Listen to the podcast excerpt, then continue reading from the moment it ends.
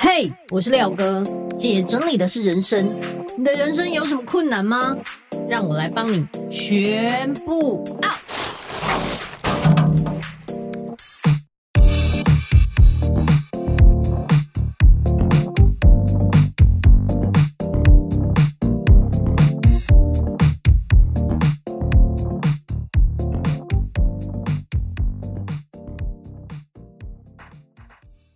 本集节目由 Dyson V12S Supreme 干湿全能洗地吸尘器赞助提供。Hello，大家好，我是收纳幸福廖星云廖哥。很多人会想象收纳整理是在打扫清洁，其实这是两件完全不同的事情。我自己很爱收纳整理，可以说我是走火入魔也不为过。可是我真的很讨厌清洁。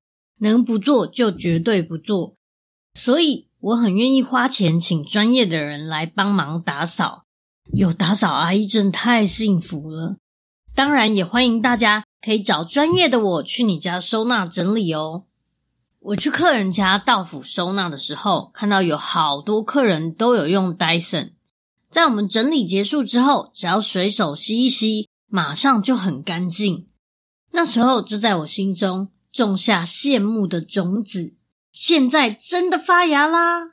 感谢 Dyson 的邀请，让我试用了 Dyson V12S Supreme 干湿全能洗地吸尘器。我觉得它看起来比之前的 Dyson 都小台一点点，而且拿起来很轻巧。因为我家有猫又有狗，猫每天都在我老公的床上睡觉，所以我第一个就用它的无缠结锥形吸头。想不到吸出超多平常没有注意到的猫毛，整个集尘桶都是爆炸的。然后在吸的过程，你可以看到很多白白胖胖的棉花糖，一卷一卷的一直被吸上来，看起来真的超级疗愈，让我一次就把抱枕啊、娃娃、沙发也吸个透彻。当我这样“嘣”的一声打开它的集尘桶的时候，看到从床上吸出这么多灰灰的脏东西。真的觉得全身都痒起来。再来，我走到客厅，换上看起来是最受欢迎的智慧光学侦测吸头，没想到它闪出一道非常惊人的绿光。这绿光简直就是像照妖镜一样，照出地上所有的猫毛啦、屑屑啦、灰尘等等，真的是所有的脏污无所遁形。我才发现，以前没有灯的时候，根本看不清楚地面，就随便撸一撸，整个就是吸了个寂寞。现在有了这个智慧光学侦测吸头，所到之处吸得干干净净，真的超级有成就感。平常这种打扫的工作量，我已经觉得很累了，可是这时候我对打扫已经有满满的成就感，我就马上换上它的拖地功能的 Supreme 洗地滚筒吸头。惊悚的事情发生了，这台 Dyson 竟然自己动了起来。它的动力滚轮呢，就好像是有生命一样，透过内置马达带动，使用起来很省力。它就好像在说：“哦，我知道哪里很脏，我自己去。”而且啊，我还发现 Dyson 全程使用干净的清水洗地，不是一条脏抹布拖遍全家。这设计真的超级棒。看着亮晶晶的地面、沙发、床铺，我真的非常满意。打扫之后，洗地滚筒吸头还可以一键拆开，直接就可以清洗，简单方便又省时，非常适合我这种超级不爱打扫的人。最后要收起来的时候，套用我时常教大家的收纳模式，Dyson 就应该要放在容易变脏，但是方便拿取的位置。例如说客厅啦、玄关，而不是收纳在遥远的储藏室或橱柜里面，让全家每个人都可以随时使用，容易归位啊！我真的觉得相见恨晚。我想我这一辈子都离不开 Dyson 了，每天都要拿来吸一下。欢迎大家试试看，用过 Dyson 之后，你一定回不去了。欢迎回来，姐整理的是人生，我是你的整理师廖星云廖哥。最近已经接近了暑假的尾声，爸爸妈妈接下来应该又要开始忙小孩要开学的东西了。不过在那之前，我相信大家最头痛的应该还是收纳整理的问题。我自己觉得啊，很多时候如果爸爸妈妈不会收纳的话，孩子相对的也不知道该怎么去把家里，甚至是自己的环境、自己的书桌整理好，就会像我们小时候这样。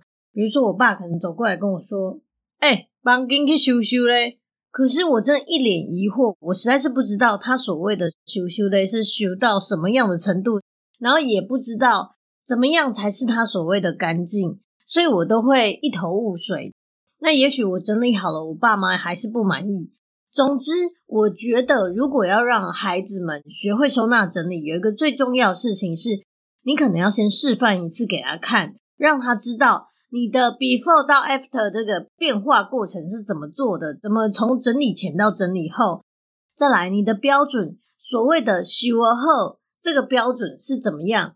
例如说，桌面没有东西，或者是笔都有放进笔筒里，纸张类有好好叠好等等。我觉得最好的就是你示范一次给他看，然后呢，在过程教他怎么做。接下来让他知道什么东西放在哪一个位置是比较好的。当然，这中间你也可以跟他讨论，比如说你觉得这个放这边好吗？那哪里比较好用？你想要怎么放等等。如果可以讨论完，其实整理出来的那个模式就会是相对它也比较好维持的。总之，如果是我自己，我在跟我小孩讲说要把房间收好的话，我会很明确跟他讲说，地上没有东西，衣服挂回去，桌上的东西。文具要放在这个抽屉，纸张放另外一个抽屉，让他很明确的知道这些东西是怎么完成的。不要只有修修在，修修在真的不知道怎么做。好，最近大正有福了，我收到了一本采石童书出的《小学生整理收纳术》。那我女儿啊，现在是小学二年级，她拿到之后立刻把它拿去看。说真的，这一本书对小朋友来说非常容易上手，因为它里面都是漂亮的美少女插图，还有参考的漫画，所以所有的内容都是小朋友可以浅显易懂的，而且可以马上看得出来怎么做才可以把房间整理好。我女儿超夸张，他一看完之后，在这本书某一些页面上折了几页，然后跟着做。接着呢，他就把他的书桌再重新整理了一次，变得很整齐。而且他还跟我分享，就在书上他有看到，在抽屉里面可以用分隔盒把东西整理好，然后比较常用的要靠近自己一点，等于是抽屉前段的部分放比较常用的，后段放比较少用或是补充的类型。他说他注意到一件事情是他之前都没有发现的，就书上提到。注意惯用手的那一侧放常用的东西，因为他是右撇子，所以后来呢，他就把他的抽屉对调一下，把比较常用的放在右边，比较少用放在左边。果然，他的抽屉就变得更好用了。因为以前他可能只是有两个抽屉，该放什么就随意的放一放。殊不知，惯用手的那一侧呢，拿来放他的文具是更好用的。那我就觉得，哇，真的好神奇。那今天我就来跟大家分享这一本书。它这本书很有趣，一开始就有问大家不打扫房间的理由是什么，就很多种类型，你可以听听看你是哪一种。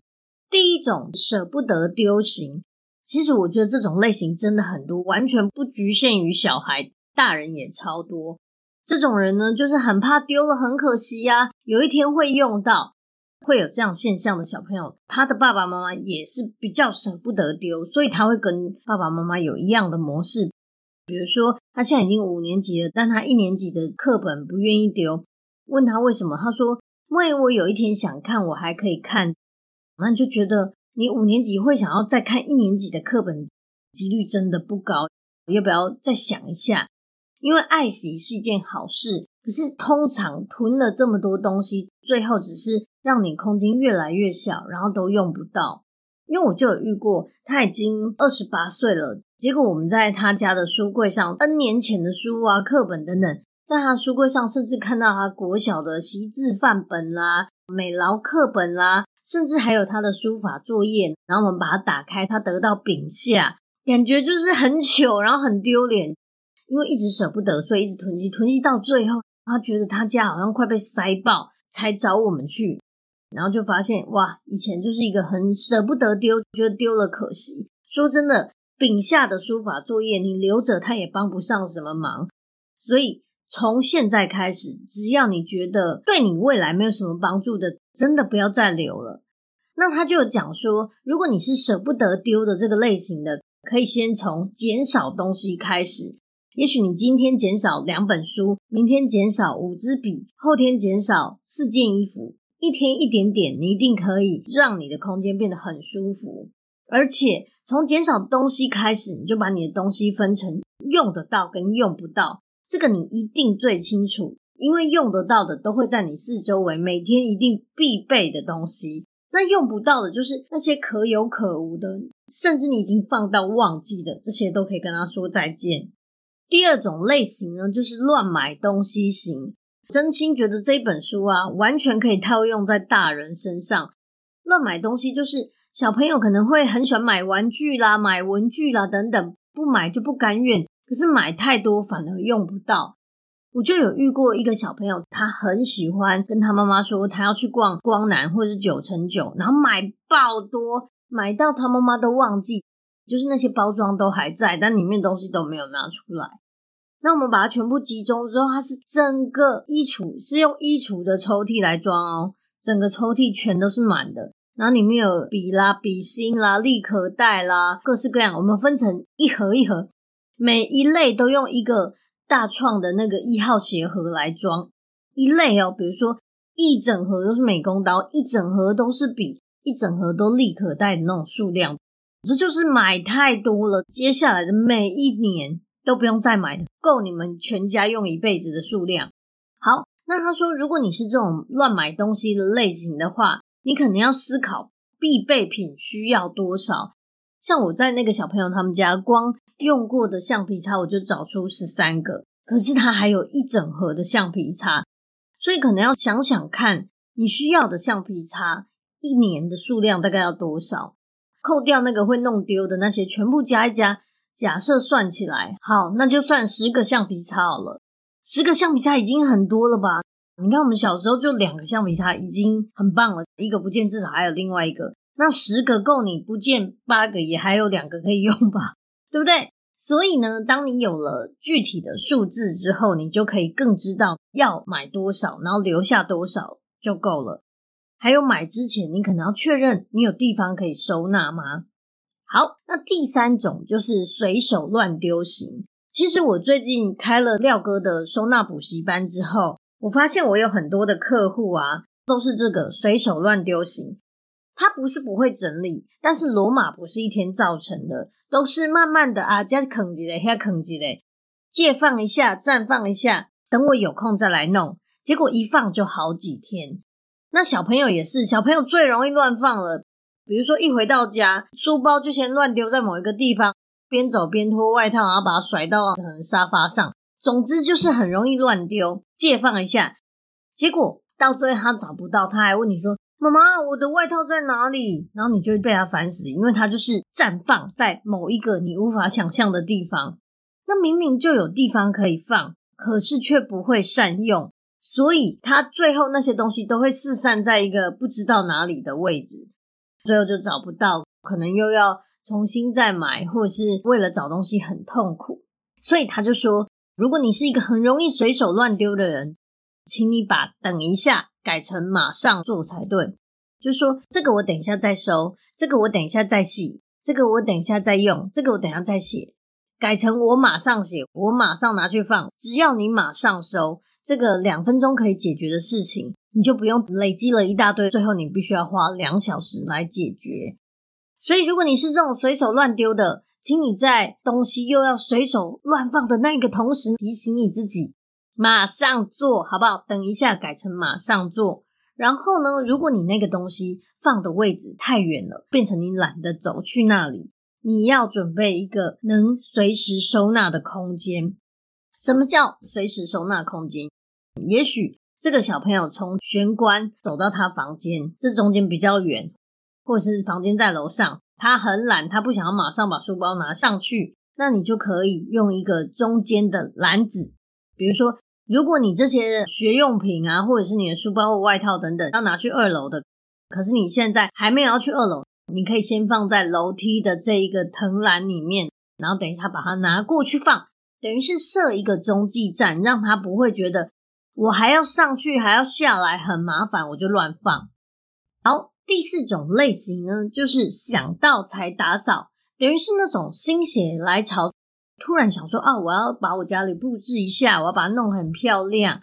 这种人呢，他最后都会因为嫌麻烦而无法维持。本来有个水水，对不对？哦，布置得好漂亮啊，娃娃啦，什么弄得很漂亮，可是都是心血来潮。接下来他没有办法维持之后，就会变超乱。所以，如果是这种类型的人呢，最好就是找到一个简单又适合自己的方法，然后不要参考太难的。这个超级重要，我真要打十颗星星。因为我发现大人也是，很多时候我们是不太会收纳，你就会乱看一些什么无印良品啦，或者是什么最强的主妇是怎么收纳的。那他们那种都是很繁复的收纳，尤其是日本的收纳模式，都是用非常非常多的盒子，然后把每一个东西分成很小的单位再收纳。结果呢，你买了一堆盒子之后，你放了什么你也忘记，就算上面贴了干货，最后你补进去也不是补到那里去，所以你最后也不知道干货去哪。那小朋友也是，如果你的小朋友是这种类型的话，他喜欢漂亮的布置。可是他可能用了一个很难的，或者是你买了抽屉柜给他用，结果他都不会好好放回去。有可能你就是用了一个太难的系统，太麻烦、太复杂的，导致他没有办法放回那个地方，或者他觉得很不好用。所以如果是这样，可能要想一想一些简单的方式，有没有可能步骤少一点，然后一个篮子直接丢进去，这种越简单越好的方式，让它是好维持。就算喜欢布置也没有关系，只要好维持就好。真的不要一开始就参考太难的收纳模式，很难的收纳模式呢，适合给那种喜欢井井有条，每一个东西都在非常固定的位置的那种钉金的人。好，第五种呢，就是有地方就塞。我发现长辈比较属于这种有地方就塞，那当然小朋友身上也会有很多，就是眼不见为净。他会跟你说他扫好了，他整理好了，结果你一去看，对外表看起来他的玩具柜啦、书柜看起来都 OK，可是你一打开，里面超乱，根本没有分类好，或者是他说他书包收好了，结果你一打开，底下全都是垃圾那种。总之，如果是这种，他就是眼不见为净型，就是一股脑把东西塞进去，然后里面一团乱，真正要他找，他还真的找不到那个东西。所以，如果是这种方式，请你要解决的话，要重新思考收拾东西的方法。比如说，你看他是怎么收的，也许可以教他：哎，我们先从大东西开始放，再来放中的，然后放小的，或者是我们用频率、大小、轻重、颜色来摆放等等。总之，你先想清楚东西要怎么收，你用的时候才会顺手。这个很重要，东西要怎么收，你在拿取的时候，这样好不好拿？这样收，跟你最后要拿的时候顺不顺，这个要想清楚，因为你收得很紧密，然后弄改太皮皮，最后你就拍腿，那也没用齁。所以以收为主去思考，这是最好的。好，最后一种类型就是粗枝大叶型，这种呢，他家里已经乱到不知道怎么整理了，可是他本人却不会觉得困扰哦，因为他觉得我可以拿那倒嘞哈，因为他丢都在物件里打。就是说，就算我这样倒着，我好像也知道我东西可能在左后方，大概啦哈，就是乱中有序，好不好？我可以找得到我自己的东西，我觉得这样找东西很快，赞！只要是这种呢，他其实并不会觉得他现在环境有什么问题，可是他要解决的方法就是减少东西，把一些用不到的都清掉。你如果觉得你这样乱乱的很好，那没关系，我没有逼迫你一定要变整齐。可是你稍微把那种不穿的太小的衣服清掉，或者是没有要读的书丢掉，这样就好了。我们只把你原本的环境减少一点东西掉，这样孩子也比较不会排斥。有没有觉得，虽然这个我是在说小学生，但是套用在所有大人身上也很适合。不过各位大人，如果你们真的不会收纳整理，我相信你一定有救。你可以来上我的廖哥补习班。比如说你是卧室很乱，你就上卧室；储藏室很乱，你就来上储藏室。我相信你学会那个收纳的架构之后，你就可以把你的房间、你的空间整理得非常好。那关于小朋友，我真心觉得小朋友想要学收纳，又不知道该怎么教他的话。可以去买这本小学生的整理收纳术，里面都是美少女的图片，然后也有图文教你怎么样把空间整理好。那想要知道更多的话，欢迎去听下一集。当然，最希望是大家可以把这本书买起来给你的孩子看，跟我的小孩一样，一看完就马上动手做，最有效果。好，那我们这集就到这边，下一集呢，我会持续分享更多这本书的内容。请继续锁定。如果你觉得这一集很棒的话，欢迎分享出去给你的家长朋友们，让他们的孩子一起动起来，看看他们到底是哪一种类型，该怎么解决。也欢迎你到我的 Apple Podcast 底下评分留言，记得给我五星好评。然后也可以到我的粉丝专业收纳幸福廖星云留言跟我说说你是哪一种类型。那我们下集见，拜拜。